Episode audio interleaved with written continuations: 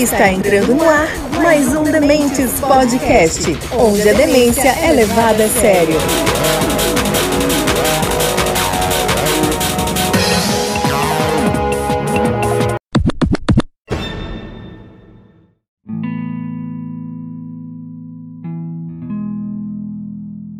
Fala galera, tudo bom com vocês? Está começando mais um Demente Podcast, onde a demência é levada a sério e minha memória nem tanto, né? Quem sabe, quem sabe do que eu tô falando tá sabendo. Galera, é o seguinte, hoje a gente vai. tô aqui com o Velk, tudo bom, Velk? Tudo bem e aí? Oh, tudo bem aí, ó, o Velk, velho. E aí, Alexandre, tudo bom? Salve, demente! Aí sim. Galera, é o seguinte, as últimas duas quintas-feiras a gente fez, trouxe um quadro, né? Que é duas vistas, um ponto. A gente pegou duas pessoas de direita, é, uma pessoa de direita e uma pessoa de esquerda em cada episódio, uma só com mulheres, outra só com homens. Não foi misoginia, tá? Vou avisando, porque tem assuntos que é próprio para se tratar com mulher. Entendeu? Não dá para tratar com homem certos assuntos, tem que tratar com mulher, tá? Também. Então as mulheres a gente trata dos assuntos que trata com homem, mais os assuntos com delas só. Entendeu? Mas não foi misoginia nem nada. Tá? Aí a gente trouxe a ideia do programa qual que foi do, do quadro traz um tema, cada um dá seu ponto de vista, sem saber o ponto de vista da outra pessoa. Eles só ficaram sabendo quando a gente pôs no ar, tá? E hoje, eu, o Alexandre e o Véu, que a gente vai debater tanto as questões levantadas, como as respostas deles, tá? A gente vai fazer de forma pontual para não ficar muito cansativo, tá? Vai ser um negócio já mais rápido. Beleza? Então a gente vai começar aqui é, primeiro, deixa eu falar que o episódio vai ficar disponível no Spotify, no Google Podcast, no Anchor, no Deezer, no Amazon Music, também no YouTube, tá? Sigam nossa página no Instagram, curtam, é, se, é, se inscrevam no... Eu sempre esqueço essa merda, puta que pariu. Se inscrevam no canal da, da gente no YouTube, curtam os vídeos, compartilhem, tá? Compartilhem os áudios, compartilhem com quem você gosta, com quem você não gosta. Entendeu? Fala, se eu não gosto daquele cara, vou mandar esses caras falando aqui só para encher o saco dele. Beleza? Faz isso aí que você dá uma grande força pra gente, beleza, galera? É, vamos lá. O primeiro tema que a gente vai tratar hoje é sobre o aborto, tá? Eu, como eu tive a oportunidade de falar já lá no programa com as mulheres, eu não tenho uma opinião formada sobre o aborto, tá? Não tenho, não consigo ter, entendeu? Eu escuto os dois lados, eu pondero, eu eu, eu dou razão aos dois lados, eu, eu nego os dois lados, entendeu? Eu não consigo ter uma opinião formada sobre isso. É, a não ser o Velk, Alexandre. O Alexandre, acho que eu até imagino já qual é a opinião dele. Então, vou começar com o Velk, que eu não sei o que, que o Velk pensa sobre isso. O que, que você acha, Velk? Tanto do aborto quanto da, da, do, que, do que elas trataram sobre o tema. Então, assim, como a gente tem formação jurídica, a gente vê a questão meio de, diferente delas, né? Que eu vejo o aborto como uma questão, um conflito de direitos. O direito da vida do feto, do bebê, e a liberdade da mãe. A dignidade da mãe também. Pega o aborto legal, caso de estupro.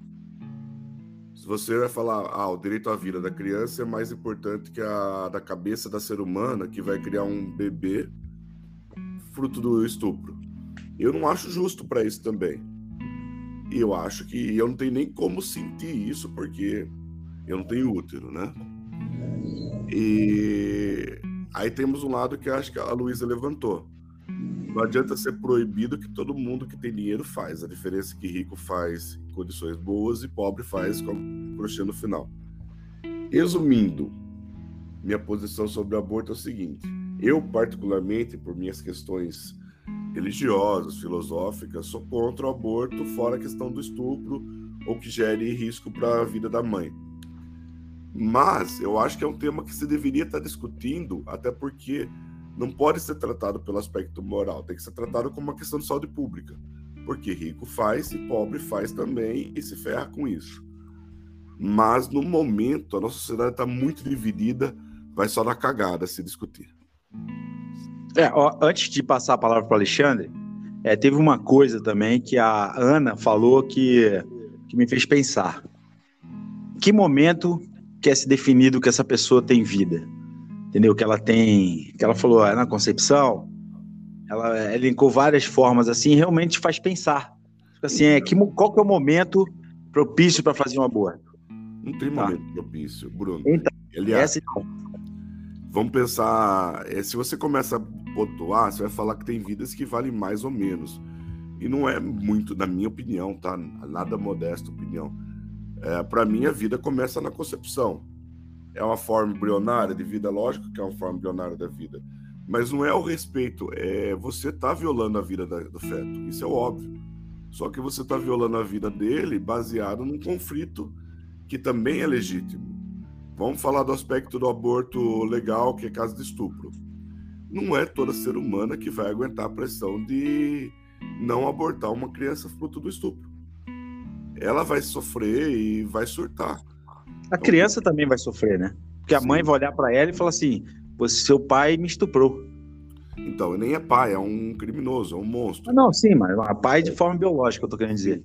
Ou seja, é, dependente se você tiver no, na hora da concepção ou semanas depois, é uma vida que você vai em prol da dignidade da mãe.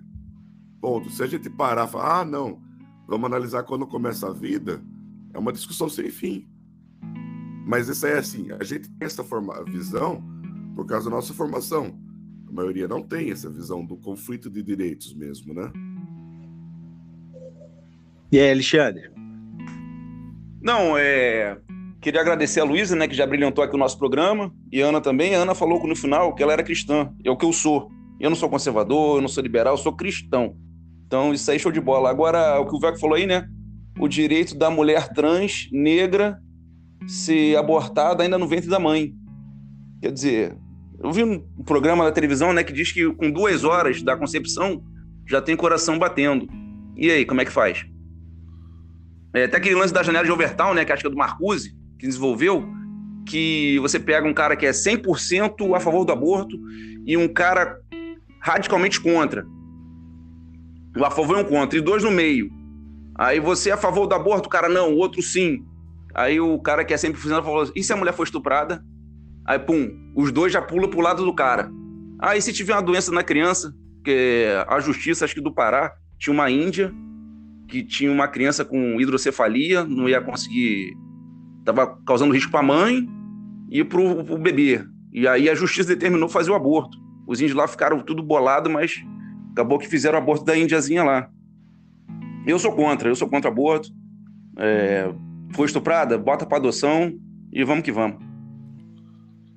É, mas sabe, que nesse ponto você colocou aí de foi estuprada, bota para adoção é, você está pensando na criança, não está pensando naquela mãe que vai gestar uma criança nove meses fruto de um, uma violência, né, cara? É complicado, é complicado, é complicado.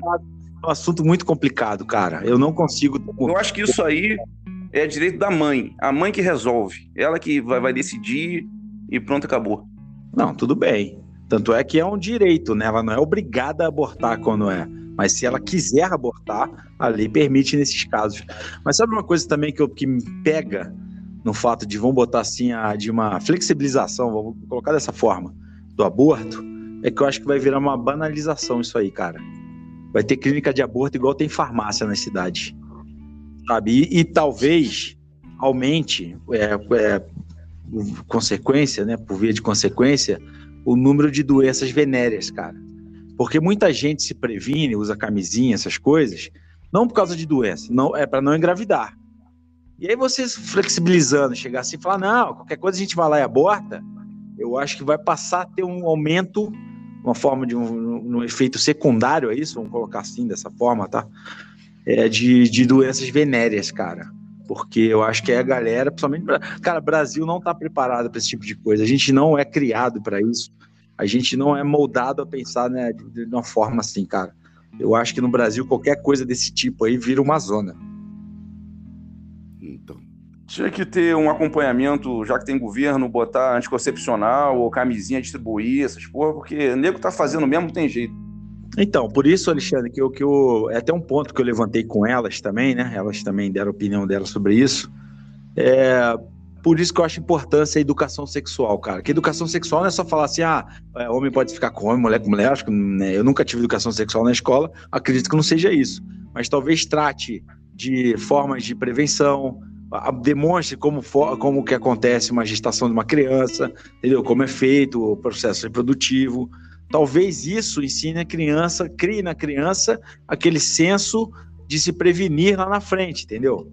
É, eu não sei, sabe? É, é, é alguma coisa para mim o seguinte. E outra coisa também que eu acho importante: não se tem no país um programa de incentivo, é, incentivo à adoção. Nenhuma forma de desburo, desburocratizar a, a adoção. Eu tenho um camarada meu que trabalha numa, na AMA, aqui americana, e são crianças tal, que são abandonadas, são retiradas do lar por N motivos.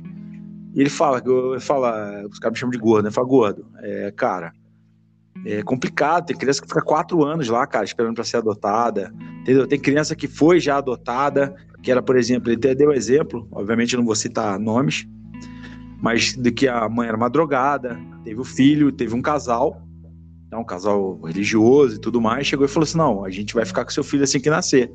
Só que parece que denunciaram que a menina estava grávida, tava para crescer, aí foi assistência social em cima, tal, levaram a criança, tiraram a criança que já teria um lar, entendeu? Isso eu é acho complicado. complicado. Mas ao mesmo tempo eu entendo. Porra, tem uma fila. Ela tá furando fila. Eu não sei, o sistema tinha que ser mais menos burocrático. Também não pode ser bagunça, porque tem que ter um estudo profundo de quem vai estar tá recebendo essa criança, né? Porque também não pode entregar para qualquer um. É, que, tem um monte de doente por aí, né, cara? Que faz um monte de atrocidade com criança. Mas eu acho que tinha que ser algo mais, sabe, mais celery e mais sério. É, porque tá muito difícil mesmo. As pessoas só querem menino, né? Bebê, né? É, geralmente é isso aí. Branco, Exato. Tipo, branco já não quer. Exato. Branco, branco, é. menino, bebê. Isso é o. É, então. O pessoal tá querendo. É, e não tem histórico né, de violência e que não tem histórico de violência na família nem de usuário de droga, nem de doença séria. É, é parece que, cara, parece que é, um, é, uma prateleira que você escolhe o que você quer. Para mim, cara, é isso é outra coisa também. Você quer adotar, beleza. Você não tem, vale, é o que aparecer, xará. É igual uma gestação. Você vai escolher qual vai ser o sexo do seu filho? É tipo sorte, né?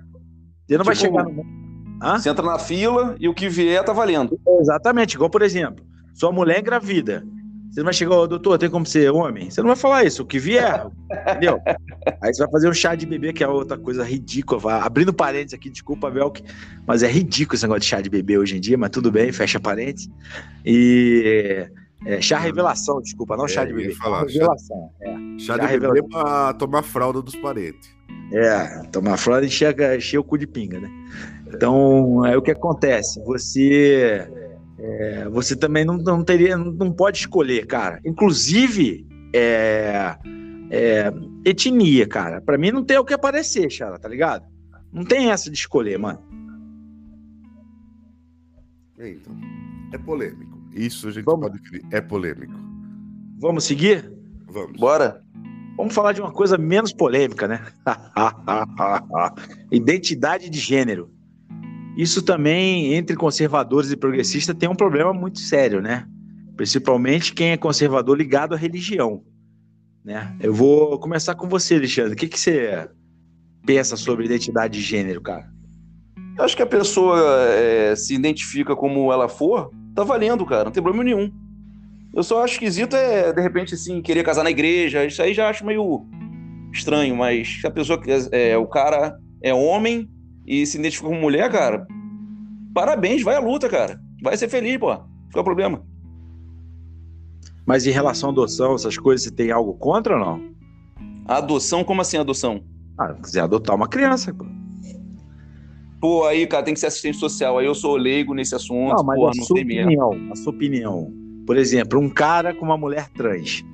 Eles querem adotar uma criança. Você ficaria assim com a orelha em pé? Ou você falar, não, beleza, essa criança vai ter um lar, tá valendo. Pô, não sei, cara. Esquisito. Isso aí é realmente esquisito, né? Por que eles vão querer adotar? Uma criança, um casal de um homem com uma mulher trans, um homem também que se identifica como mulher. Então, é, é isso que eu. Esse, é esse meu ponto com você. Você, você tirou o da granada e jogou, né? Bum! Então, segura aí. Então, mas então, é, esse é o ponto, entendeu? Porque se você entende que as pessoas têm um direito, elas têm todos os direitos, né? Você não pode cerceá-la de direitos. É, agora, porra, deu nó, nó aqui, ó. Manda o Velco falar alguma coisa enquanto eu penso. Fala aí, Velco. Vamos ou ajudar ou prejudicar o colega, né? Para mim, o simples fato da pessoa ser homossexual, trans, etc., não muda o dela. Então você tem que avaliar o caráter, ver se ela pode ou não adotar. Beleza, né? A questão da identidade de gênero, que o cara se identifica, é o direito dele, pelo menos, pelo amor de Deus. E eu acho que isso aí foi levado, na época, eu lembro ter muita polêmica, que as escolas estavam ensinando que meninos podiam ser meninas e meninas podiam ser meninos e bota um X no final. E isso é uma coisa que na minha cabeça, loira e gorda, não faz sentido, porque você não consegue ensinar um menino a gostar de boneca. Ele gosta de boneca porque ele gosta, ou ele não gosta porque ele não gosta. É, uma menina jogar futebol, normal. É, é assim, né? E isso, a menina que joga futebol não vai deixar ser menina para jogar futebol. Essa Exato. fase que estavam doutrinando a criança a abrir possibilidades, isso é uma coisa que na minha cabeça não entra. Não, não isso é narrativa, velho. Isso é narrativa, velho. Isso aí não é verdade, cara. Isso não é, é. assim na escola, cara. Eu lembro de um, eu encontrei com um amigo e ele falou assim: é, porque se a criança tiver meio confusa ainda, é, então isso aí pode tendenciar ele para ser homossexual. Eu falei assim: meu, se ele tiver confusa se ele é homossexual ou não, sinto muito, já foi, cara. É. Não é, tem é, não, não, não nada externo, cara. Não, não é, é. Isso que é uma, uma coisa que as pessoas não entendem. Não é externo. É, não... não é externo, é algo interno. A confusão Entendeu? geralmente é o contrário, né? O cara é homossexual e não consegue se aceitar enquanto, enquanto homossexual. E aí vai fazer mal para ele. Sim. Mas, assim, para mim é super tranquilo e, assim, é da liberdade individual de cada um. Em relação a esse lance que eu perguntei para Alexandre de adoção, essas coisas, o que, que você acha? É que eu te falei, para mim, o relevante é a conduta e o caráter, não importa a orientação, não sei se é a orientação que fala, tá? Orienta, quando é, nesse caso, orientação encaixa, eu acho. Tá. Independente da sexualidade, das inclinações que ele tem, o que vale é o caráter. O cara pode ser da tradicional família cristã e ser um estuprador. Daí. Não dá pra. Ah, não, como é um casal heterossexual, tá plenamente apto. Como é um casal homossexual, ele não tá apto. É analisar a conduta de cada um. É. Yeah. Realmente. tem umas coisas absurdas, né? Tem umas coisas absurdas que a gente está vivendo que não tem mais propaganda do He-Man, boneco do He-Man da Barbie na televisão, porque a criança é trans e aí vai se sentir oprimida em ver um menino brincando com Falcon. Pô, Falcon é foda, é Falcon das antigas, hein? o Comandos em Ação, o Batman. Que é Falcon. Quê? Eu nem sei o que é Falcon, mano. Nem é o boneco do soldado Falcon, do J. Joe. Nem Comando lembro. Então. Cara, eu conheço aí por causa do meu irmão, que meu irmão é sete anos mais velho que eu. Ele tinha o boneco Falcon. Eu sou da época do Rambo e dos Thundercats, tá? Só pra frisar. Então ah. não vende mais, não tem mais propaganda na televisão porque pode oprimir o, o, a criança que não é, entendeu? É a trans e aí é trans não, né? É gay e aí, pô, não, a menina é tipo gosta de menina e fica oprimida por ver uma menina brincando com Barbie. Proibiram a propaganda de brinquedo na televisão, Brad. Ah, não sei se é proibido, Alexandre. Eu proibido, acho... foi proibido, foi proibido. Proibido. Eu, eu não sei se é proibido. Os, os próprios fabricantes eles acabam olhando e falam assim, ó, é, isso não, não é bom para nossa imagem. Sei lá. Hoje em dia é negócio, cara. Entendeu? Daqui a pouco vão, vão criar é, bonecos assim. Entendeu? É, daqui a alguns. Cara, esse, esse não, mas essas bonecas são para maiores de 18. Tudo bem, mas ó, essa, essa, essa... e vão ser visitadas pelo exército é. daqui a pouco. É. o tiro de guerra, o que, que eu digo, hein? A Paola lá, ó. Ué, a gente é muito escroto, né? Falando um negócio. Aí, sério. você lembra do, dos auros tempos do regime militar? A Roberta Close, que é um homem e que se transformou em mulher, agora fez cirurgia legal. Ela foi contar a história dela de ir pro exército, servir no exército. E aí, você foi servir no exército, que era obrigatório, né? Não tinha essa de sobrar, não. Ela falou que foi lá para se alistar lá, aí mandaram tirar a roupa, aí tinha um sargento lá, e acabou que ela sobrou e o sargento cuidou dela. Ela falou assim: ó, eu fui lá, me alistei, sobrei e ainda arrumei um namorado. Hoje em dia, na democracia, a gente tem Pablo Vittar. É, mano, o assunto foi pro lugar muito escroto, velho. Não adianta. eu tive que estragar o assunto, pô. É. É, mas o. É, isso aí é. Eu também eu acho o seguinte, eu tô com o Velk nessa aí, na questão que ele colocou de que tem que contar caráter, conduta, é, valores, sabe? As pessoas, infelizmente, elas confundem muito é, a orientação sexual de uma pessoa ou a identificação dela com promiscuidade. Isso é muito errado. Tá? A promiscuidade é, é da pessoa, não é desse tipo de coisa. Tem muito cara hétero que é promíscuo. A gente tá num grupo do, que tem um monte de cara promíscuo lá, escroto, manda vídeo escroto. Entendeu? É, então não tá ligado à orientação nem identidade de cada um. Né? E, infelizmente, se tem, se faz essa relação, né? Ainda se faz. Mas é o que eu tava falando, eu acho que esse tipo de assunto daqui a 20 anos não vai existir. Não vai ter mais três caras de 40 anos conversando sobre isso, porque isso vai ser algo tão normal né, que a gente ainda está no choque de, de gerações. Mas acho que para frente a gente não vai ter mais disso aí, não, cara. Tá ligado? Isso vai ser algo tão comum, tão corriqueiro que, que as pessoas vão, se algum dia, daqui a 20 anos, ouvirem isso aqui, falar: nossa, olha o que os caras falavam naquela época, cara, que absurdo. Eles conversavam sobre isso. Eu acho que isso não adianta, o tempo vai, vai engolir a gente. Se você pensar que há 20 anos atrás tinha polêmica discutir se podia fumar ou não em espaço público, em espaço fechado. Exato. Hoje, uma coisa assim que ninguém nem pensa que como que uma coisa dessa deu polêmica algum dia na vida, né? Não, se, aí você falou 20. Se você puxar 35 anos, 40 anos, se fumava dentro de ônibus, dentro de avião, dentro do cinema, dentro do mercado. Era normal, porra. As era coisas mudam. Era estimulado o cinema, botava muito, né? A indústria trabagista botava muito, todo mundo fumando. É, aquela, aquela propaganda do herói pegando malboro, acendendo. É, os tempos vão mudando, né, cara? Hoje tu compra um cigarro, tá lá a pessoa lá com a porra de um câncer, com um negócio esquisito, porra. Já no é. máximo tinha uma mensagem braba. É, é pra avisar, né? Fala, mano, você tá tomando um veneno. É o lance do brinquedo, não tem propaganda de brinquedo, também é proibido propaganda de uísque. Acho que só de madrugada que na televisão pode fazer propaganda de uísque. É, cara, eu tô por fora da TV, faz anos que eu não vejo TV aberta, cara. Lance propaganda. Tá acabando, tá acabando, tá acabando melancólico. É, você, vai, você tá caminhando para o fim. Vamos seguir, cara? Acabou. Bora, bora. É, lá, lá. Agora a gente vai falar sobre representatividade. Por que esse assunto foi puxado lá com, com, com eles? Porque 52% da população brasileira formada por mulheres, 56% porque se identifica como negro ou pardo, tá? Só uma coisa, gente, eu sou um cara de 44 anos, eu uso, eu falo negro, tá? E pardo. Eu sei que hoje em dia o correto é falar preto.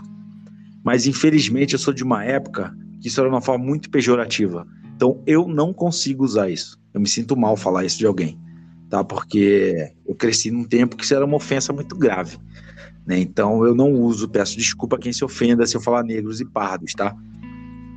Mas e aí, que que, a, a pergunta a eles foi o seguinte: o que a gente o que se atribui essa falta de representatividade? Porque se a gente olhar para a Câmara dos Deputados, para o Senado, para os ministros, ou então olhar para uma Câmara, para a Assembleia Legislativa, uma Câmara de Vereadores, você não vê essa representação lá.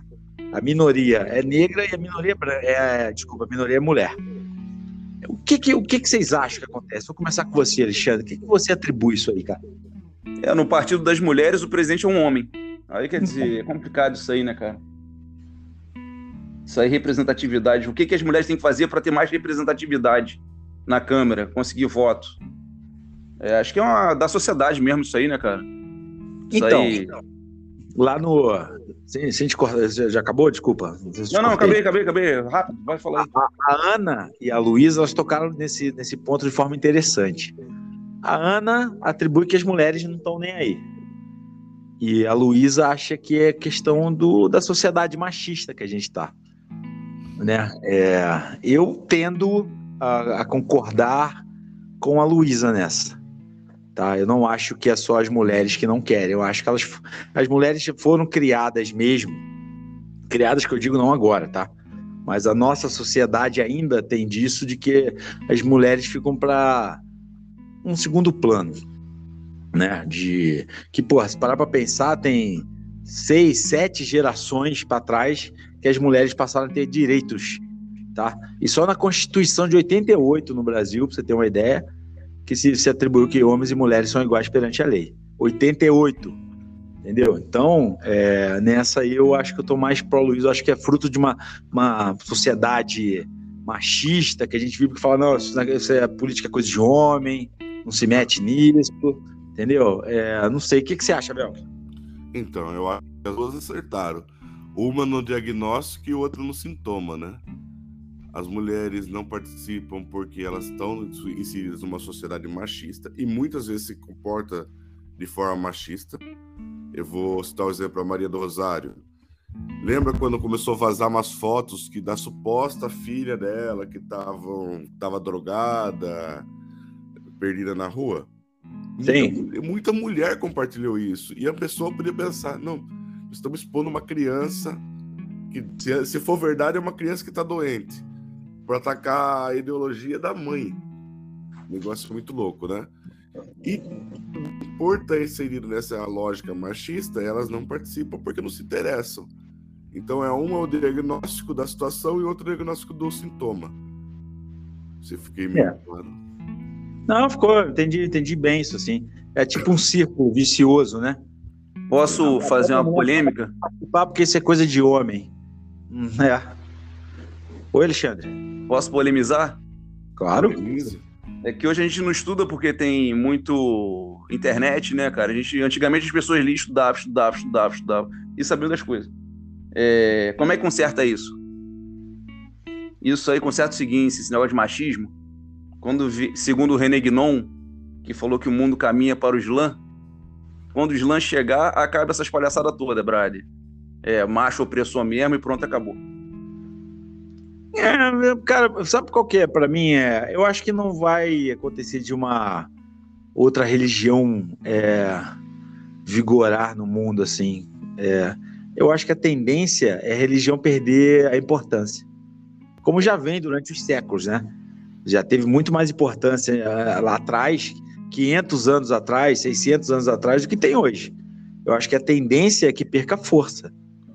Não que tenha. Eu não sei, posso estar falando grande bobagem. Eu acho, nesse caso específico, assim, é o cara quando fala do Islã, Europa, Estados Unidos, né? Aqui no Brasil seria o Islã, seriam os evangélicos, que a tendência é. é tornar a maioria, né? E aí, meu irmão Alexandre, aí você vai sentir algumas coisas que eles, o que eles fazem com o pessoal do candomblé hoje, vão fazer com o católico no futuro. Anota, isso, exatamente. Anote isso, cara, porque eu tenho um. Lembra que naquele começo que o cara chutava Santa ao vivo? Sim.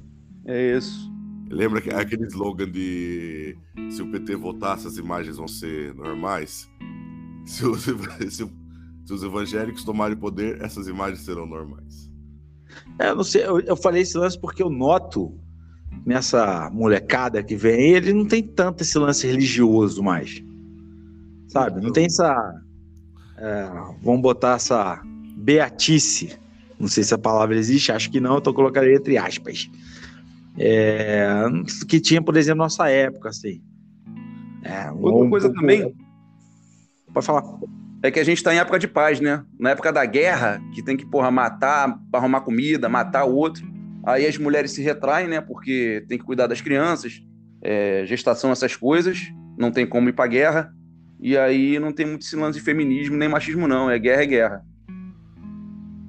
Sei lá, Alexandre.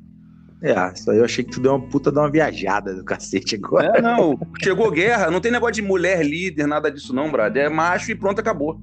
Mas tem esse sniper russa, lembra? A mulher matava pra caramba na Segunda Guerra Mundial. Mas, cara, mas guerra hoje é diferente, velho. Guerra hoje um cara fica com drone sentado a não sei quantos mil quilômetros de distância, joga uma bomba lá, arrebenta tudo. É. Não tem mais aquela guerra corpo a corpo, não, de ficar nego entrincheirado. É, tem que ver também se as mulheres querem representar alguma coisa, né? Tem isso também, né? Porque é o seguinte, tem uma pesquisa feita na Europa de 40 anos, aí as mulheres são as primeiras em engenharia, melhores notas, tudo top. Aí quando vai ver, Ela virou enfermeira, virou médica. Por que, que você é enfermeira? Ah, não, lá ficava na frente do computador, chato pra caramba. Aqui não, aqui eu cuido das pessoas, eu converso com as pessoas, entendeu? Não. Entra, entra naquilo que a gente estava conversando agora há pouco aqui, de, do fato, a mulher não quer, por quê? Porque não quer, ou porque toda uma, uma. Vamos botar. Eu não gosto de falar sistema, que parece que aquele papo de militante de esquerda bitoladão. Mas vamos botar um sistema, toda sistemática, vamos colocar assim. Que, a, que a, a, a, a encaminhe para outros lugares, entendeu? De repente fala assim, ela fala, porra, mas tudo bem. Ela chega e fala, não quero fazer isso que você é chato. Isso até a gente, que é homem, fala, porra, não quero fazer isso porque eu não aguento mais fazer isso, quero fazer outra coisa. Né? Mas eu não sei, eu acho que é, é, é estranho você ver assim que a, a maior parte da população não está esse percentual não está representado na, na, na nas, nas casas legislativas, né? E eu outra acho... coisa, eu só falei da questão de mulher e mulher e, e, e negros e pardos. Mas se você. Eu, eu, trouxe isso aqui quando a gente falou de democracia. É, nem os pobres estão representados lá. Nem pobre. Né? Você não tem um cara que se identifica como sendo pobre lá. Entendeu? Nem esses caras estão representados mais lá. Eu acho que tem que fazer igual fez na Coreia e na China, melhorar a educação, mas melhorar muito, muito, melhorar muito, que tá, porra, deplorável, Brad.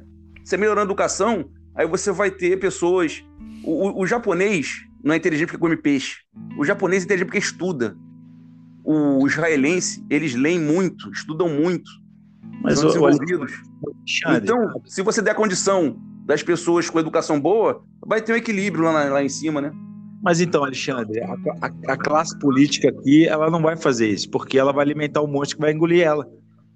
É esse que é o eles problema. Não querem, eles não querem que a pessoa pense, querem que a pessoa re, re, é, reproduza uma ideia. Eles não querem é. que pense. Ela. A gente não é estimulado a pensar, a gente isso. é estimulado a reproduzir. Nem tem não. filosofia no colégio, que a matéria mais importante tem a filosofia, que a pessoa entendeu o que é o mundo. Não tem. Então, não quer tem, dizer, é difícil. Para mim também é outra coisa que deveria ter, cara, noções gerais de, da Constituição. Para as pessoas é. entenderem os direitos e os deveres dela, velho. Entendeu? Principalmente ali segundo grau, essas paradas. Eu não sei mais se chama segundo grau hoje em dia, tá? Sou velho. É ensino médio, ensino médio. Hoje não, ensino tenho... médio não. Não é ensino médio não, é fundamental. O ensino médio é, é o pré-vestibular, né? Ah. ah quem até tá a oitava série, até a oitava série é fundamental. É. O ensino médio antes da faculdade, é o é. antigo científico, né? É, se é a nossa faixa de público aqui entende o que a gente está falando quando fala segundo grau. É, entende. 30, 60 anos, então entende. Então tá valendo. Mas segundo grau é ensino médio. Vamos seguir? Vamos, vamos. Bora. Outro ponto também que eu toquei com elas, a gente falou mais ou menos aqui, acho que a gente pode falar rapidamente isso, é o papel do feminismo, né? de na, na complementando até isso que a gente estava conversando aqui, do que uma entende que é aquela velha máxima, né, aquele, aquele trocadilho que a máquina de lavar fez mais pelo feminismo, inclusive a Ana falou que isso é até é uma gentileza com a máquina de lavar, né? Com o feminismo, falar isso, desculpa. E a Luísa não já segue uma linha de que teve muita luta, né, para ter reconhecimento de direito.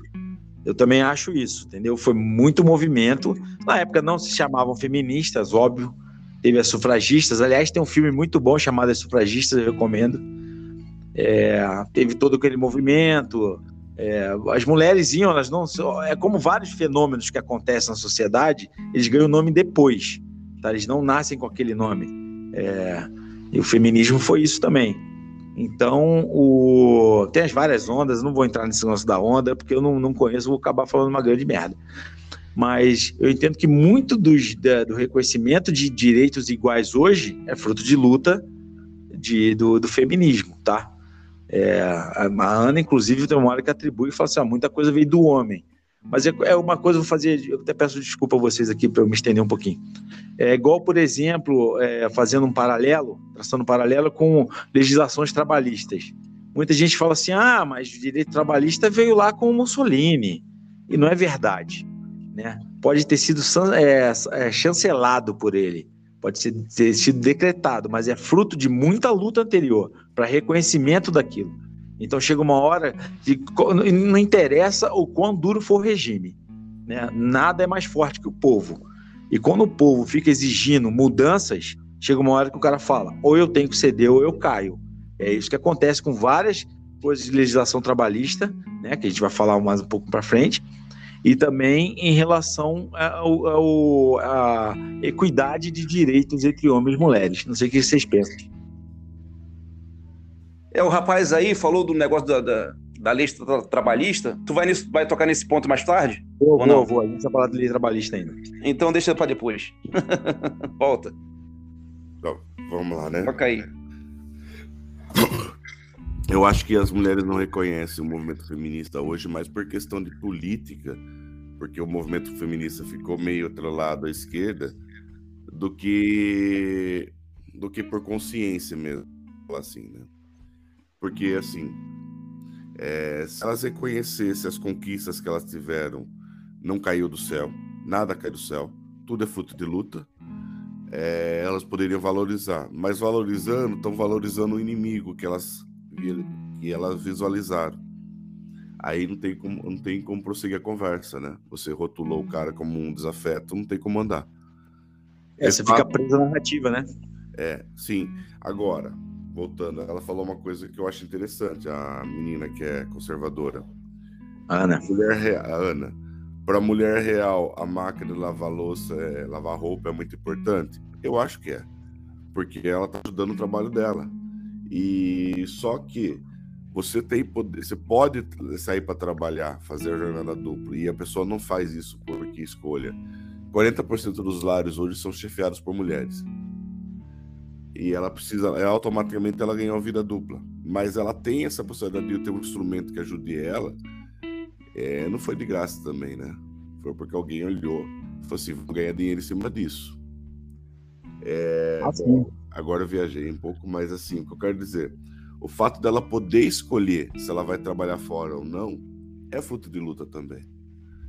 Enfim, eu não sei, é assim, eu vejo mais essa, essa disputa como uma questão narrativa, igual você falou, do que uma questão de, de conhecimento.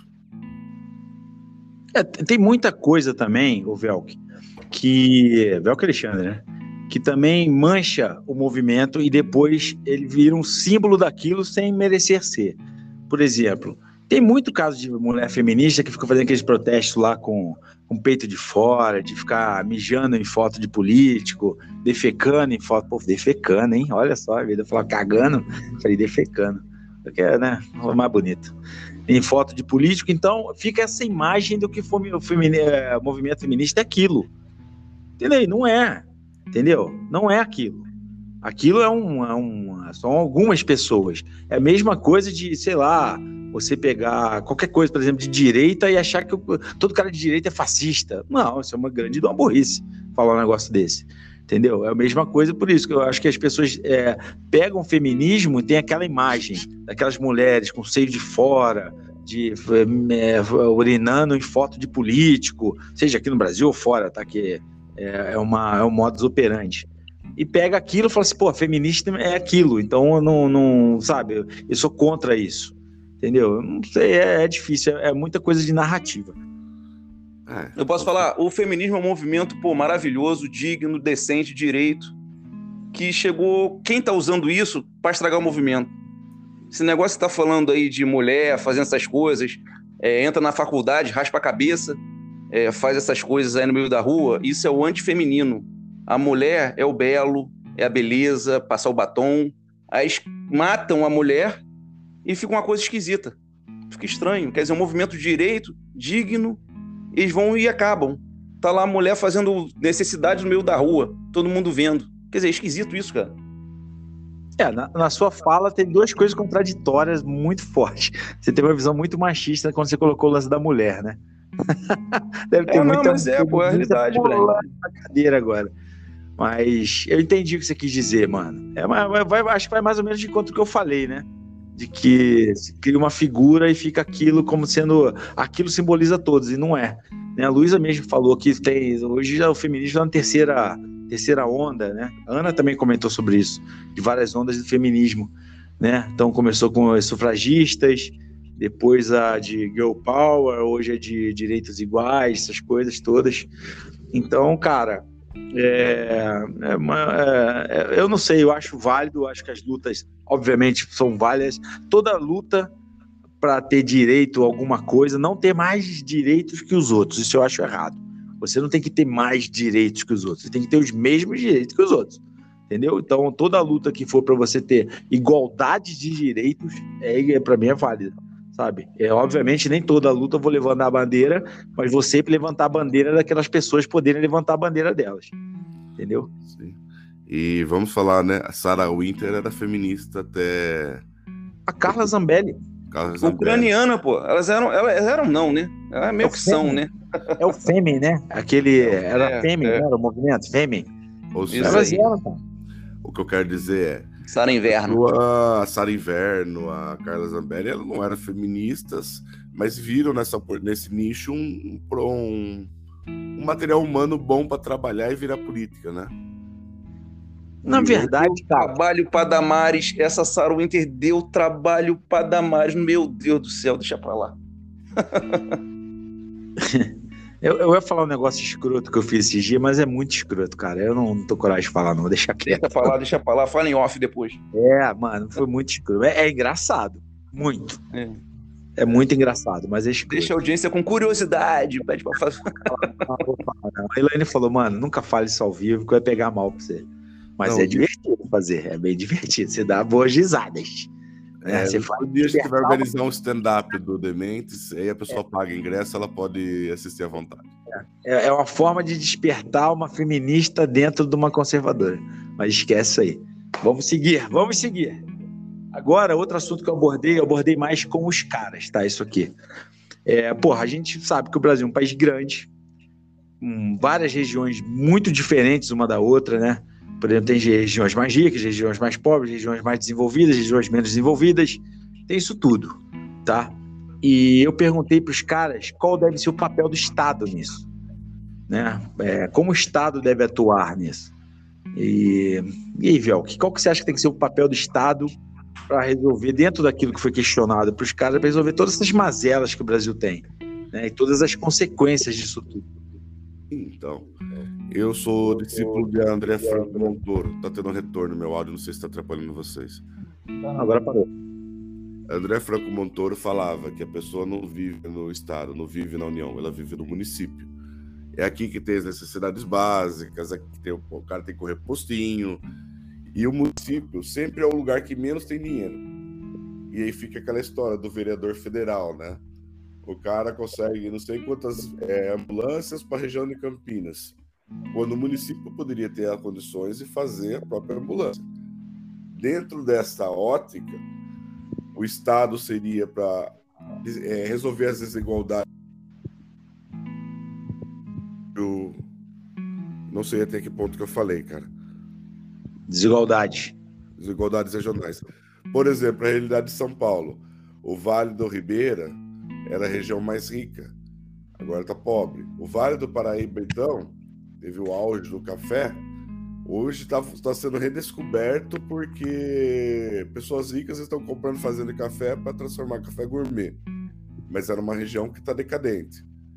Então o Estado seria para corrigir essas desigualdades regionais e a União para corrigir as grandes desigualdades nacionais, né?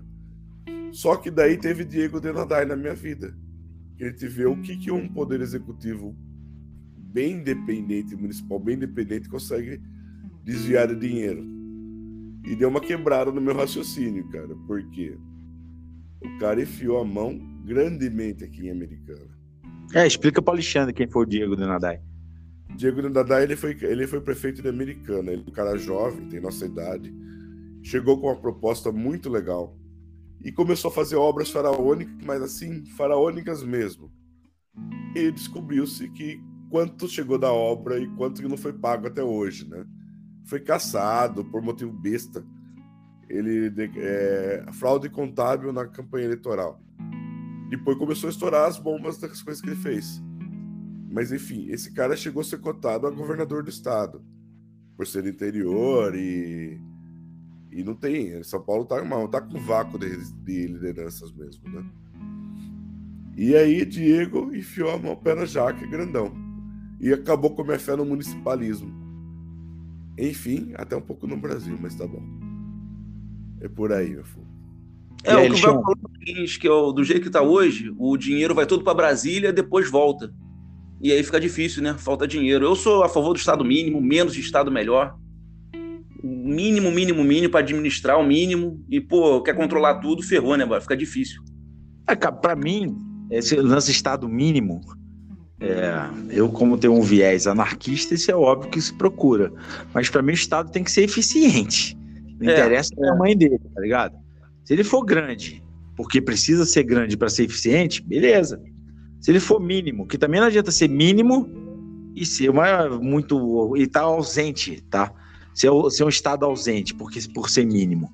Eu acho que, por exemplo, eu, eu sempre pensei nisso e cada vez mais eu penso mais nisso. É, por ser muito grande, ter regiões muito distintas uma da outra, por exemplo, o norte é, cara, é, apesar de ter a Zona Franca de Manaus lá e tudo, tudo mais, cara, ele não é totalmente diferente do Sul. Você, você pensa que são até países diferentes.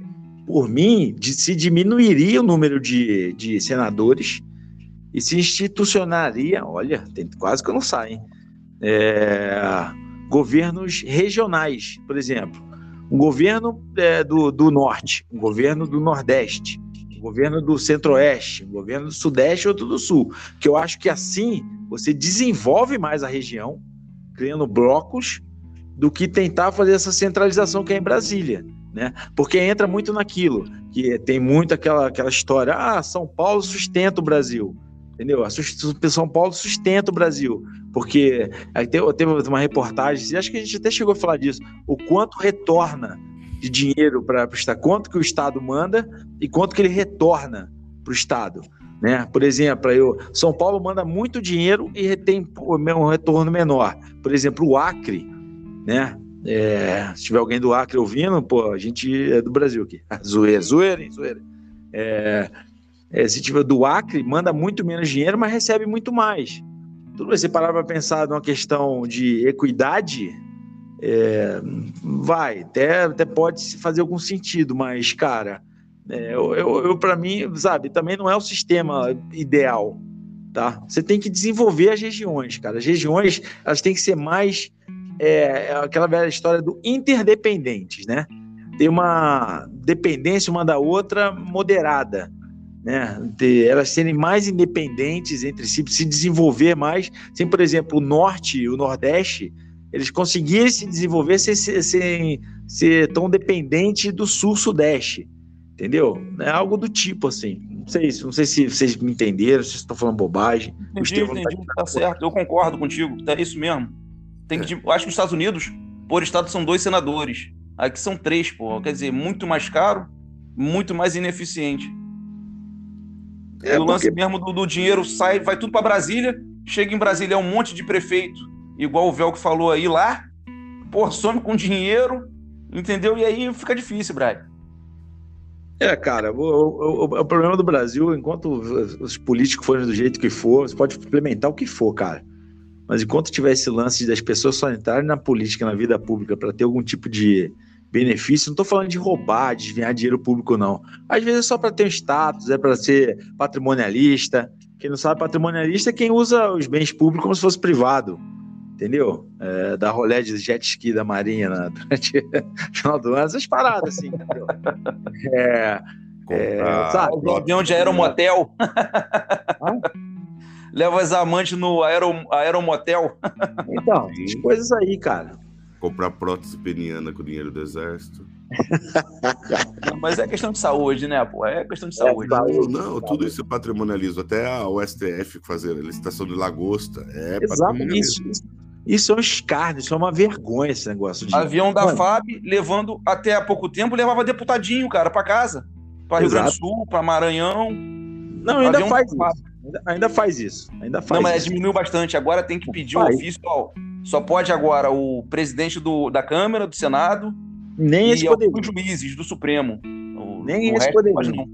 Para mim, eles têm, são, cidadãos, são cidadãos como qualquer outro. Eu tem também pegar, concordo contigo, pô. Tem que ter avião, igual todo mundo. Tem esse lance de ficar... Primeira coisa que acabar, a verba de gabinete. Acaba com essa porra. Uma secretária só tá bom.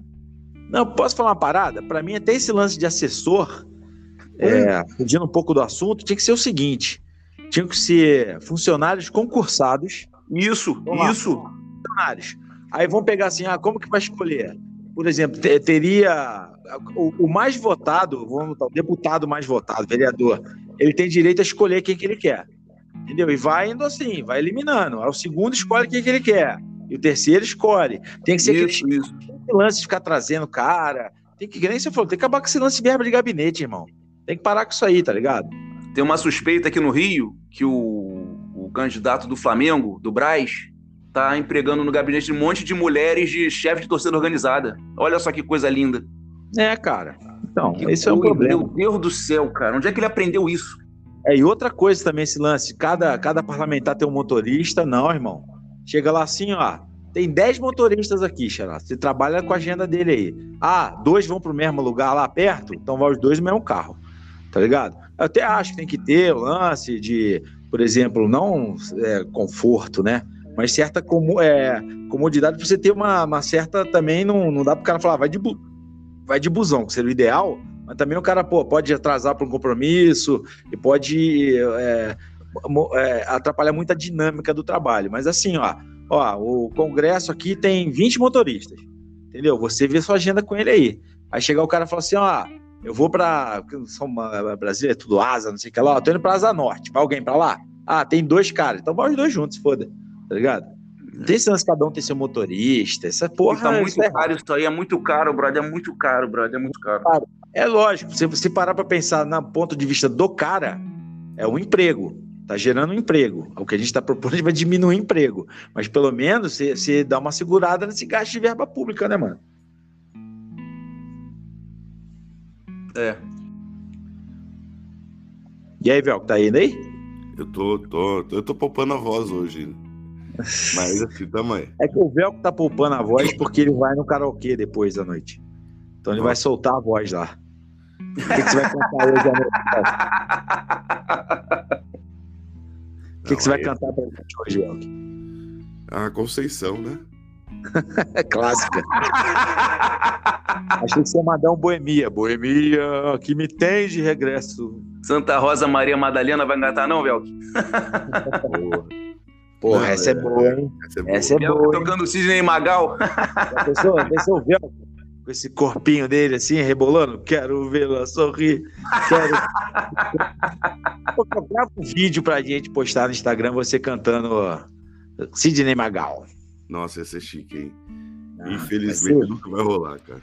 Ô, louco, pensa um pouco aí. Acho que depois da cervejinha do almoço aí tu vai, tu vai se empolgar e vai querer fazer. É, vamos mostrar sequência... a voz primeiro, né? Dando sequência aqui, galera, um assunto que eu também abordei lá com os caras foi sobre a legislação trabalhista. Tá? Isso é um assunto que é muito controverso. Por quê?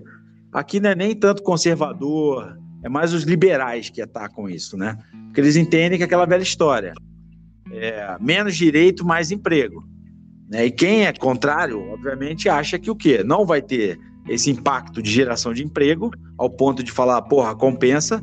E também é, você, como a, a demanda é, é sempre maior que oferta, você vai jogar os salários lá para baixo, tá? Eu sou contrário, eu acho que tem que ter, porque a lei trabalhista é, ela traz um equilíbrio. É, é, até curioso que o Matheus ele falou uma coisa, falou, mano, a gente tem uma justiça trabalhista, isso é errado, né? É, e a, a, pelo que ele falou, deixou entender mais ou menos que, por exemplo, o lance do, do, do empregado sempre ficar exigindo as coisas, mas eu acho o seguinte: uh, existe isso por causa de uma demanda. Ela não nasceu assim, vamos criar uma lei trabalhista. É uma, uma, lei, não, desculpa, uma justiça trabalhista. É porque começou a aparecer vários casos que foi necessário criar uma, uma justiça trabalhista. Mas muitos dos casos são em decorrência do quê? Maus empregadores, que não pagam direito, não pagam o que tem que pagar e tudo mais. Tá? Você pode até discutir, ah, tem muito direito e tal. Isso aí você pode discutir, eu acho que tem que ter que é, é a forma de equilíbrio. Foi o que eu aprendi e é o que eu entendo. A lei trabalhista ela vem para equilibrar. De um lado você tem a mão de obra, a força de trabalho. Do outro lado você tem quem tem os meios de produção e quem tem o dinheiro. E geralmente quem, quanto mais no Brasil, quem tem o dinheiro é, geralmente prevalece a vontade. Então você precisa da lei para você ter um, um equilíbrio. O que, que você acha, Velk? Então, em falar do liberal, né?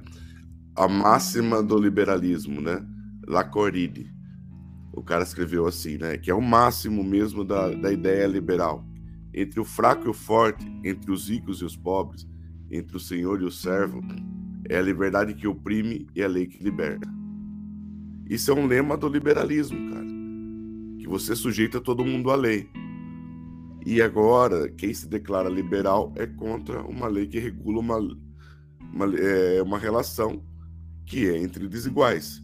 E se essa legislação precisa mudar, mude, ué. Ajuste-se. A questão muito é precarização do emprego nunca vai aumentar é, economia.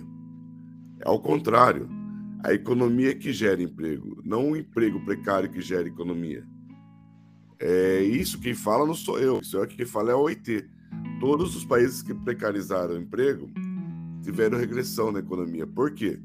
O empregado, ele também é consumidor.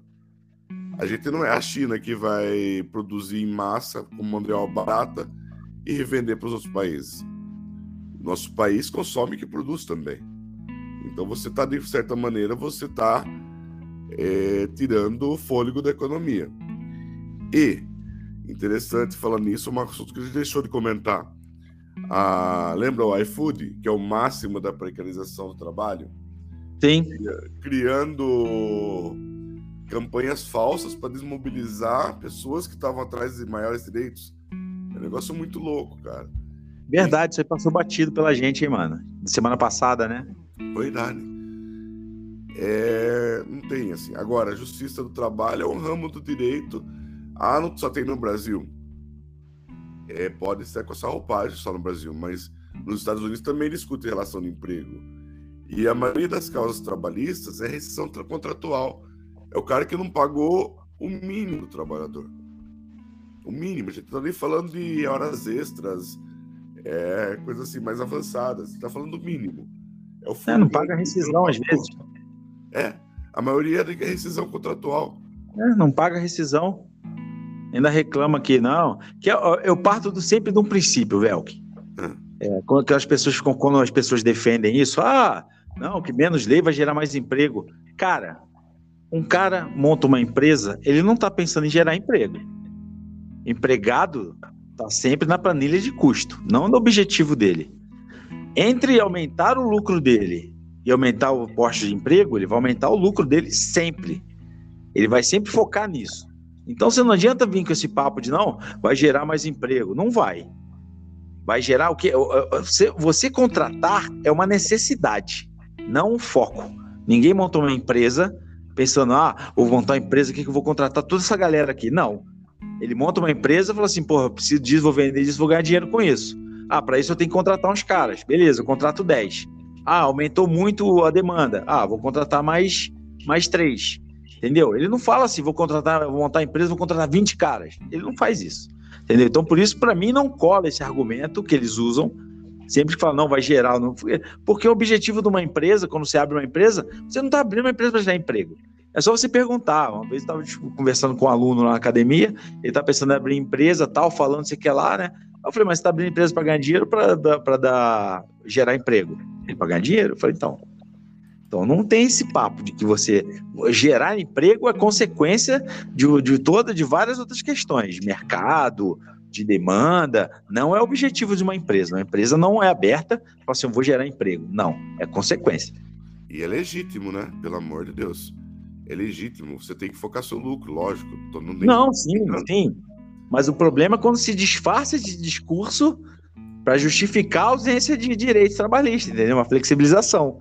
Meu problema é esse. Lógico que se você, você abre uma empresa, você, você não quer que a empresa fique no vermelho, né? Mas não é o foco. O problema é quando o discurso vem de que o foco é esse.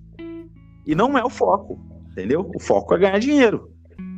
Não, e o mais interessante de tudo é é, não, o direito, a justiça do trabalho não tem nos Estados Unidos e o pessoal vai lá para trabalhar, né?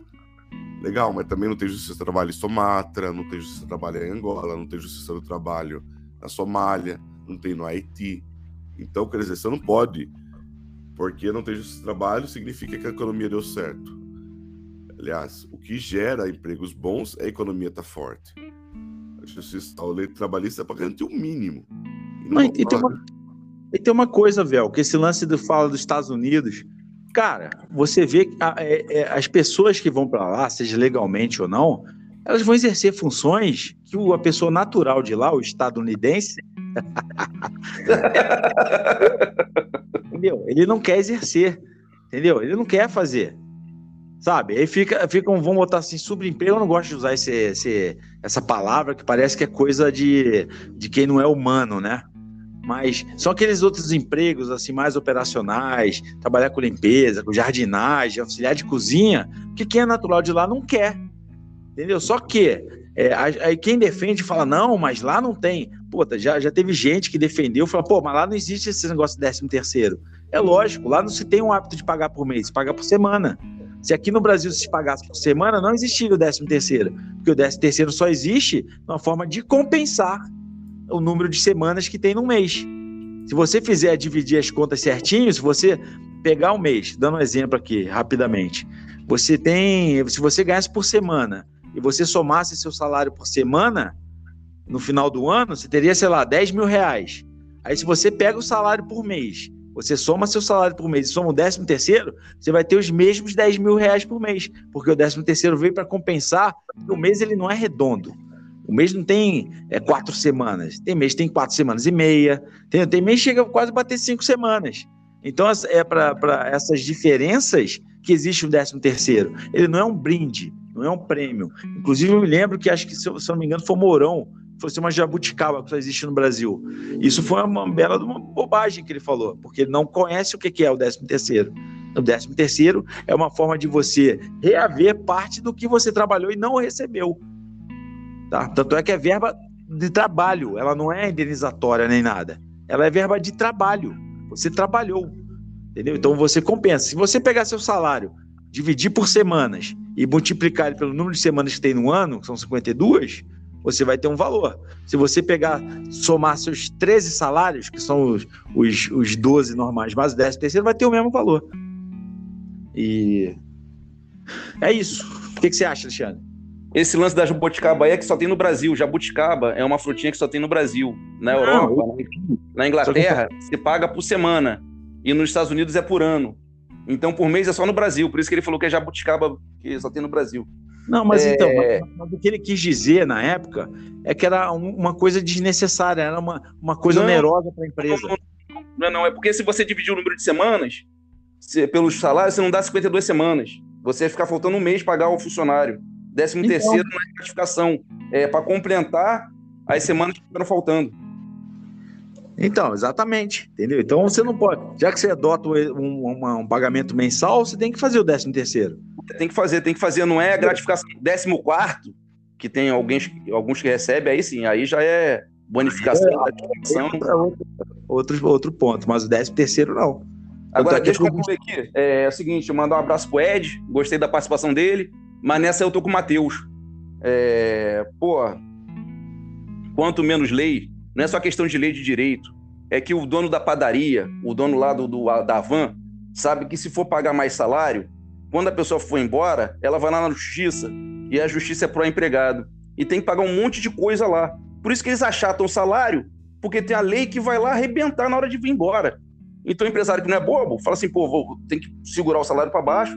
Se tirar essas leis todas, a pessoa que ganha, sei lá, 2 mil, vai passar a ganhar 8, que o cara vai pagar 8 porque sabe que não vai ter uma ferrada lá na frente. Hum, é eu, eu, eu, discordo disso aí, Alexandre. Agora, eu além também do, do, do, do, Agora, além interessante é o negócio de EPI, né? É interessante. A mesa não tem mais quina, aquela mesa boleada, porque para não atrapalhar a circulação, tem coisas que são válidas. Agora, é, não vejo ninguém saindo dos Estados Unidos para vir trabalhar no Brasil. Agora, tem uma galera que vai lá, clandestino, para brigar por, lei, por não lei. Lá não, não tem lei. Mas, então, Alexandre, Alexandre, isso aí tá ligado, cara, ao valor da moeda, mano. Tem outros países igual os Estados Unidos por aí. Mas com a moeda mais fraca que o Brasil, ninguém vai para lá, vê, mano. Aqui no Rio, tinha umas fábricas, tipo Faete, foi lá para Paraguai, porque lá não tem lei trabalhista, então não vai tomar ferrada na hora que mandar o cara embora. Mas aí que tá, Alexandre, só toma ferrada quem tá errado. Mano, eu vou te falar, eu advogo, não, não, não é minha especialidade, eu advogo na área trabalhista. E, cara, tem muito cara, tem muito aventureiro Entendeu? Tem muito cara que está acostumado o quê? Aqui no Brasil funciona o seguinte, advogando na área trabalhista. Ah, é, pega 30% do quanto eu receber, não vou pagar nada para entrar com a ação. Tem muita gente que faz isso. Eu cobro para entrar com a ação. Ó, quero tanto, mais tanto no, no resultado. Por quê? Eu já cansei de pegar aventureiro que já recebeu, não tem direito a nada, mas quer arrumar um jeito de tirar mais alguma coisa do cara e toma na cabeça. Então essa regra que fala de que ah, é sempre pró-empregado, isso não é exatamente correto, porque tem muito cara que toma na cabeça. Entendeu? Porque age errado. Em vez Entendeu? da pessoa chegar lá e resolver com o patrão na hora, você está me contratando, é isso, é X, aceito, não aceito. A mas pessoa meio que deixa para ganhar lá na frente. Mas sabe qual é o problema? Você está falando isso numa realidade que não é a nossa. A nossa, velho. A nossa realidade está errada, cara. A nossa então, realidade é aquilo que o Paulo Guedes falou. Você bota uma bola de ferro no pé do cara, amarra outro pé com a corrente, agora corre. Não dá, cara. Não dá não, pra pagar funcionário. Não relação, dá. Ó, eu tô falando em relação ao empregado.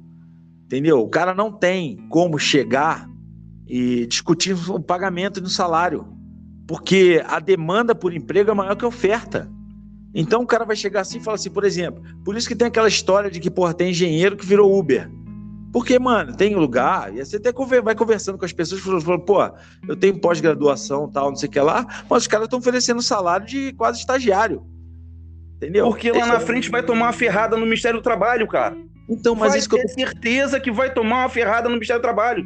Tu vai pagar 20 mil, cara, chega lá na frente, tem que pagar uns 5 anos para trás, cara. Não dá. Não, dizer uma, uma coisa, Alexandre. Se o cara, se a empresa pagar tudo certinho pro empregado, não adianta, velho. O empregado não vai levar nada. Acredite em mim. A empresa não, sei, mas para a empresa fazer isso aí, só se for uma Texaco, uma Coca-Cola. O dono da padaria não pode. Aí ele achata o salário da pessoa lá embaixo. Salário mínimo. É por isso que achata o salário. Porque não tem condição de pagar, cara. Porque já tem a justiça do trabalho já é errado. Por que, que não é. usa a justiça comum? O mundo inteiro usa a justiça comum. Mas e então... aqui a gente tem uma porra de uma fantasia. Olha não. só, justiça do trabalho, olha só, olha só, justiça do trabalho, precisa de uma pessoa que cobra muito caro. A pessoa que vai julgar lá, o juiz, o assessor do juiz, o promotor, eles cobram caro, cobram caro demais, brother. E isso aí inviabiliza o Estado. Fica tudo muito caro, aí fica todo mundo, porra, por que, que aqui é assim, é assim? Mas, cara, é como eu te falei. É como eu te falei, não foi aqui não houve a galinha. A justiça do trabalho só nasceu diante da precarização das relações de trabalho, de uma demanda grande de ações na justiça comum, que eles falam, mano, a gente tem que criar uma justiça do trabalho, porque não dá conta mais a justiça comum. A justiça e comum como é que funciona isso aí em Singapura? Como é que funciona não, isso aí em Singapura? Mas, cara, mas você está falando de outras pessoas, de outra civilização. eu estou falando do que funciona não, estou falando do que funciona e do que não funciona. Do jeito que está aqui, não funciona. Não é, tem mas... tese, não tem teoria, não tem direito, não funciona. E a gente está na merda por causa dessa justiça do trabalho. Acabar é, com essa porra. Eu, eu, eu, discordo. Eu acho que as pessoas, se você abrir, colocar para. que nem queriam colocar aí, qualquer relação de trabalho, de uma forma negocial, você e o patrão, cara, você vai é, você vai receber o mínimo, ele vai pagar o mínimo que ele quiser pagar. Ele falou, a tá aqui. não trabalha, ele fica sem trabalho. A Ó, pessoa não trabalha, fica sem trabalho. Então, mas aí que tá. Aí, aí, você pega o seguinte, eu já vi, cara, empresa que eu trabalhei, o cara chegou e falou, você não tá contente? Tem uma fila lá querendo emprego aqui. Então a situação te deixa sujeito a aceitar aquilo, cara. Tá ligado? Porque a gente, a gente, por exemplo, eu, eu, eu sou autônomo, é o que não, funcionário público. Você é autônomo, não, né? Autônomo, autônomo, pô. Tem, tem então, que quebrar a, pedra, gente, a gente tem uma diferença. A gente não pode olhar daquele cara que não pode ser autônomo, não tem condição de ser autônomo. A gente tem que tentar ver com a ótica dele. Tem aquele cara que às vezes tem é, paga aluguel, tem dois filhos, uma mulher que tem que ficar olhando as crianças pequenas. Mano, esse cara se sujeita a qualquer coisa. E aí o que Você... acontece? Esse, essa questão de justiça que você está colocando, justiça que eu estou falando é o seguinte, da relação entre empregado e empregador, o empregador geralmente não, não age justamente. Ele age injustamente, ele quer tirar proveito da situação. Esse é o grande problema. O problema é não é a justiça do trabalho em si, é o que, que, o que gera, o que alimenta a justiça do trabalho. Quer ver acabar com a justiça do trabalho? Acaba com as demandas trabalhistas. Se toda empresa no Brasil pagasse corretamente, pagasse tudo que tem que pagar, de forma correta, mano, não ia ter ação, beijo. Não ia ter ação. Simples assim, as pessoas iam entrar com ação e perder. Entrar com e ia, ia acabar. O advogado mesmo ia pegar e falar, cara, não vou nem entrar porque não vai dar em nada. Tá entendendo? Então. O Estado é muito grande, é... cobra muito caro, Brad. Tu faz uma, uma, Você faz uma empresa, aí você vai lá, legal, aí vem um cara baixinho assim, ó, fiscal. Esse extintor de incêndio aqui, ó, tá um metro e cinco polegadas acima do que eu não quero, multa. Aí não, não seja multa, aí terra, Brad. Uma, uma outra questão fora da relação de trabalho. Também acho que tem muita buro, é, burocracia desnecessária para abrir uma empresa, tá ligado? Muita burocracia. Para você tirar um, um pegar um, um, um, alvará do bombeiro, porra, cara, tem dia que o cara leva duas semanas para ir lá no negócio, tá querendo abrir o cara, você não pode abrir porque o cara não vai, entendeu? Não, eu também concordo com isso. Assim, tem as bobagens, você também fala, ó, oh, tem no chão tem que estar tá pintado. Falei, mano, minha parede é preta e tem um negócio vermelho aqui com um adesivo. Quem que não vai ver essa desgraça? Não precisa estar o chão pintado. Entendeu? Tudo bem, eu entendo que o chão pintado, porque se tiver fumaça, você não vai olhar para cima, você vai olhar para baixo. Tem todos esses lances, né, cara? Mas, é, cara, é, é. Mas aí foge do lance da legislação trabalhista que a gente está falando. É, não, o lance da legislação trabalhista é que fica caro pro empregado. Ele acha que vai ganhar lá na justiça e, e recebe menos por isso. E a justiça cobra muito caro, Brad. É, é porra, é caro pra caramba. É. Eu acho que isso mas... engessa o, o, o... É, e tá vindo a Revolução Industrial 4.0, né? Que uma máquina aqui no, no, Zona Sul, aqui no mercado aqui, é, chama Zona Sul Mercado, é, não tem mais caixa, é caixa eletrônico. Você pega o teu produto, passa no leitor ótico, já sai o preço no computador, você bota no saco e paga. Não tem é. mais caixa. Mas posso falar uma coisa, duas coisas sobre isso. Eu não passo, aqui tem isso também, eu não passo lá, porque eu acho que isso aí vai gerar muito desemprego. Até a Elane fala, porra, vamos passar aqui que é mais rápido. Eu falei, não, Vou passar no caixa, porque eu passando aí eu vou gerar desemprego. Porque se isso aí começar a dar certo, todos esses caixas aqui vão ser mandados embora. Porque e não vai precisar vai acabar, né? É, então tem funções que vão acabar. Né? Só que aí que tá. A, do, em contrapartida, a população não cresce menos, ela cresce mais. Então vai ficar sempre aquele buraco né, de oferta de postos de trabalho com o número de população. E outra coisa, cara, você sabia que na Constituição Federal, lá no artigo 7 o artigo 7 ou no, no quinto mesmo, tem algo para regulamentar a automação do trabalho, porque isso gera desemprego, cara. Eu lembro uma vez meu pai montou a máquina que fazia o serviço de 20 pessoas. Eu falei, porra, pai, legal que você fez, mas o dinheiro mandou 20 pessoas embora. Casou, é, é. Mandou 20 pessoas embora, velho. Precisa uma pessoa só fazer isso aqui. Antes eram 20 que faziam. Entendeu? Então, cara, você tem que. A coisa não pode ser assim, o progresso Chegar assim, esse, esse progresso, não, automação, fazer tudo. Mano, você gera desemprego, mano. Quanto mais é, no Brasil um... a população que cresce, cresce desenfreadamente, cara. Eu sempre falo, qual que era o lema da Copa de 70? 90 milhões em ação, em 70. Hoje a gente é 220 quase. É, de 1500 até 70, tinha 90? Mais que dobrou. Exatamente. E aí, Vel, tá aí? Dormiu? Acordou? Não, assim. É, tem que respeitar a ficção do Alexandre, que o empregador vai pagar mais.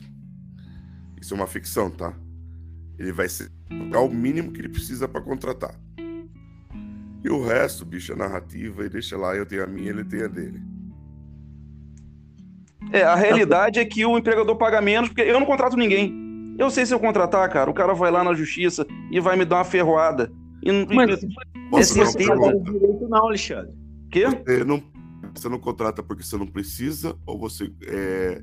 Eu preciso. Eu não contrato porque medo de tomar uma ferrada. Você paga tudo direitinho, o cara vai lá e te não dá uma vai. ferrada, Bruno. Alexandre, é não vai. Ele pode até pedir. Ele pode até pedir, mas não vai levar. Se você pagar tudo direito, não vai levar. Cara, um advogado eu falando. Eu vou pagar assim. tudo direito porque eu vou pagar pouco. Não, em vez mas de eu pagar 10 mil que o cara merece, não. eu vou pagar dois. Então, é isso que eu tô falando, que vocês não estão com dificuldade de entender. Se chama de não. fantasia, é a realidade. A gente entendeu isso aí. Só que você tá, você tá misturando os assuntos. Não, não tô não, cara. É a realidade. O Brasil ganha mal porque é muita lei, cara. Tem, ó, me dá o um número de leis aí. Ninguém sabe. É lei demais, cara. A pessoa não paga porque não, não quer, paga porque não sabe que é tanta lei para pagar. É impossível. Você Já teria que ter um escritório de contabilidade para só para saber as leis, cara. Impossível. Não, concordo. Eu concordo. Só que aí também você está entrando na área tributária, porrada de área. É, mas Tá é área tributária mesmo, mas tem que pagar, pô. Então, Mas eu eu tenho. falo, o Estado cobra caro. Então. Tira essa porra de, de, de Ministério do Trabalho, sai pra porra nenhuma, e vamos ganhar dinheiro, pô. É isso que eu tô falando. Mas quem que vai ganhar dinheiro? Todo mundo vai ganhar dinheiro. Funciona Não. assim no mundo. É, Suíça funciona assim, todo mundo funciona assim. Você acha que não tem pobre na Suíça? Não tem Claro que desempregado? tem gente passando fome, é lógico que tem gente passando fome na Suíça. Claro. Mas compara com a gente. Muito Mas- caro contratar, cara. É. Aí Não. você achata o salário, porque sabe que lá na frente é a ferrada. Agora, se não tiver lei do trabalho, não, não aceito dois mil, quero oito. E aí vamos ver o que acontece. Fecha por seis, sei lá. Não Os vai empresários fechar por seis. achata o salário, cara. Pô, sabe que vai tomar ferrada lá na frente. Você chega assim, ó, vou pagar dois mil, o cara pede oito, você fala não. Você vai acabar Beleza, a gente fecha em contrato quatro. a Eu tô 1.500. precisando contratar. Eu tô precisando contratar. O cara não aceita dois, o que, que eu faço? Tô precisando. Ela tem que aceitar os quatro. Explora o estagiário, como todo mundo faz. Eu não tenho estagiário. É, tem um amigo meu que tem estagiário. Ele falou assim: ó, chega aqui depois do almoço, fica duas horinhas, eu só dou a passagem. amigo, eu falo que é conhecido, né?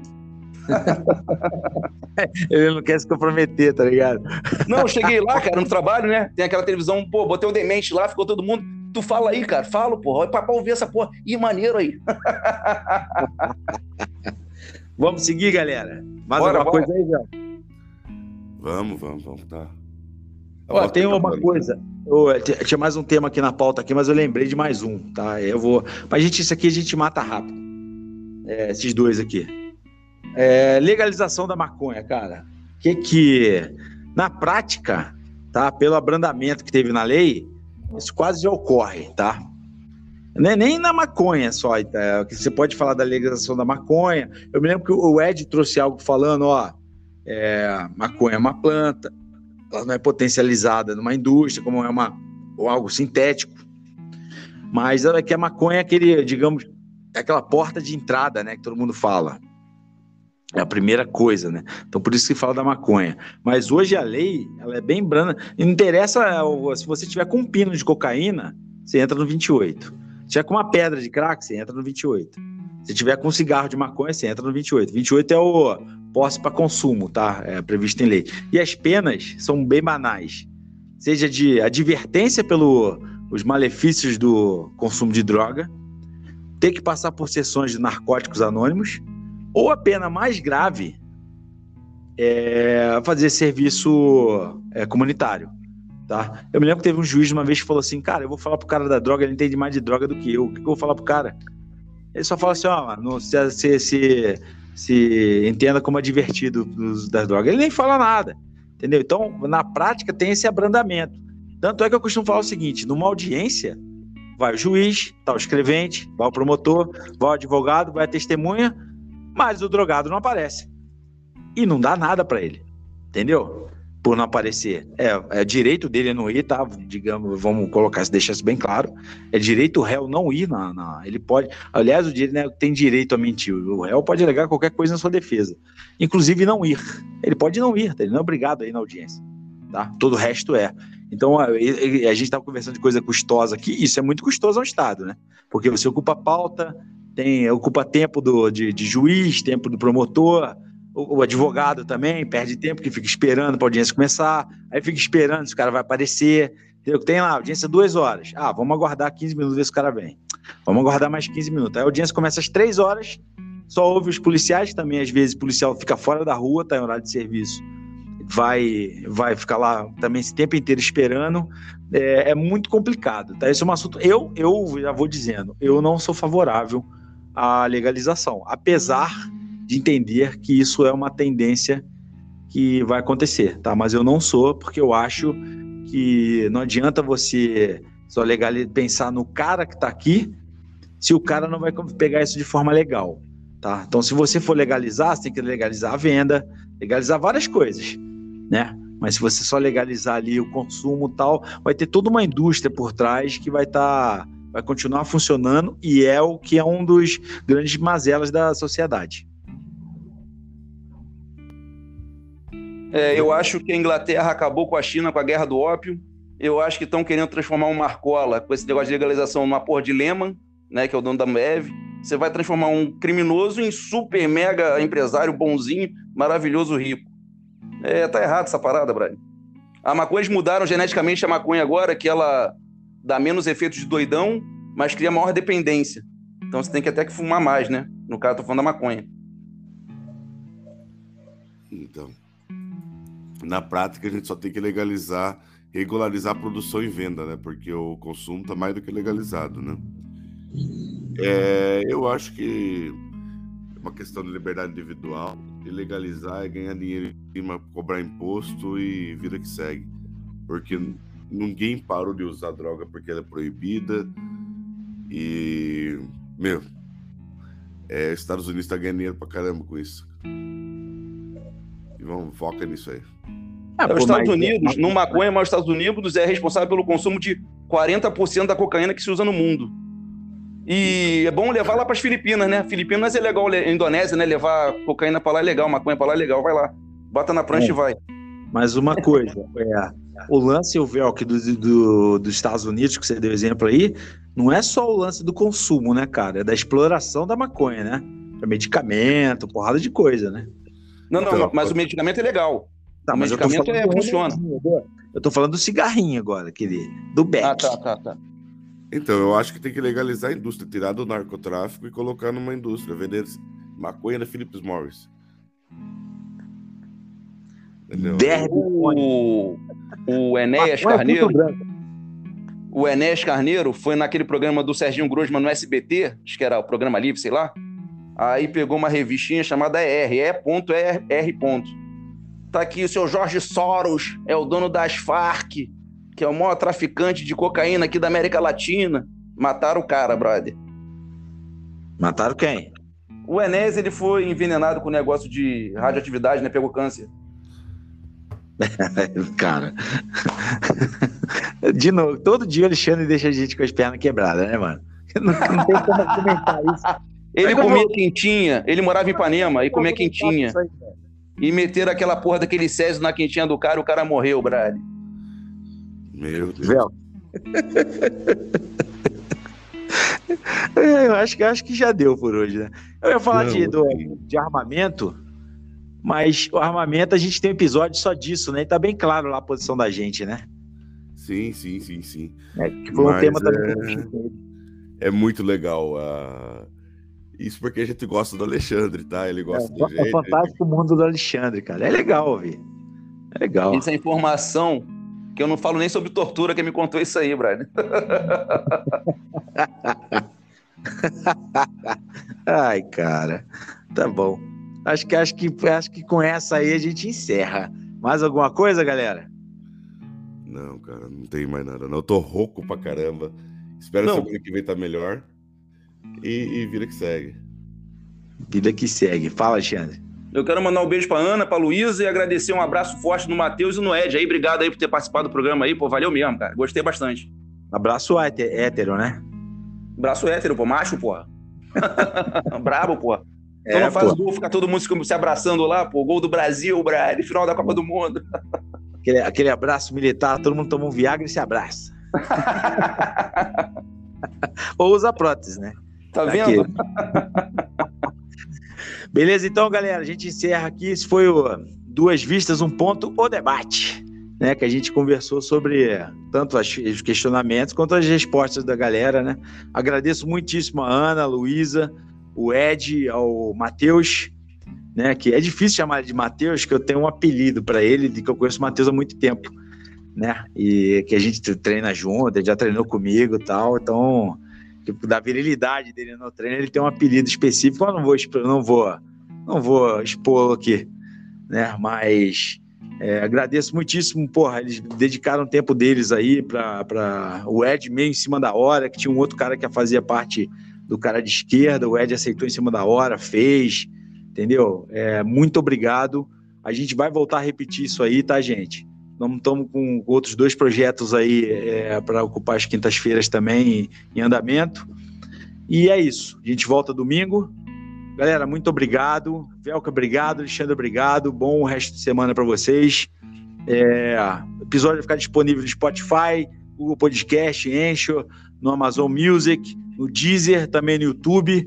sigam nossa página no Instagram, se inscrevam no nosso canal no YouTube, acertei finalmente falar isso de uma vez. Curtam nosso canal, compartilhem nosso conteúdo, tá? Seja só de áudio, seja no YouTube. Terça-feira, toda terça-feira, tem o Abrindo Parênteses, o, a coluna do Velk, que é exclusivo do YouTube. Curtam lá, ele traz assuntos muito legais, tá? Falou essa semana do Rasputin. É, semana que vem vai ser o quê, Velk? Tá em produção, caramba, que tá vai dar certo. Segredo, segredo. Mistério, mistério, mistério. Vê o que é, enfim, Pessoal tendo temas, manda para nós que a gente produz, vai. É, manda sugestão aí no direct, nos comentários mesmo no, no, no YouTube. É, pode mandar na caixa de sugestão que vai ficar aqui no, no Spotify. Tá bom, galera? Muito obrigado. Grande abraço a vocês. Fomos? Fomos. Valeu.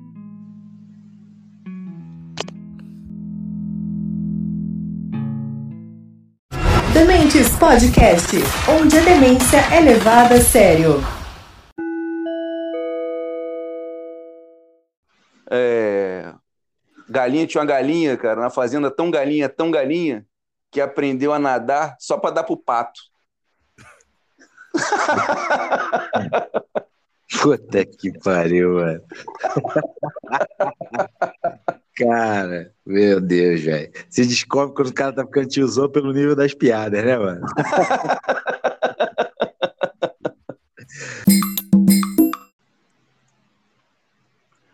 Fala, galera, tudo bom com vocês?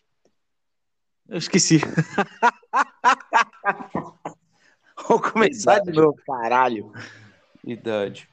Caralho. Vamos começar de novo, vamos começar de novo.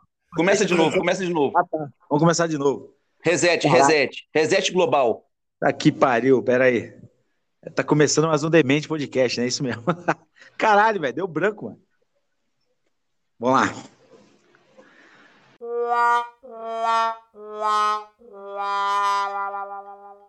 Dementes Podcast, onde a demência é levada a sério.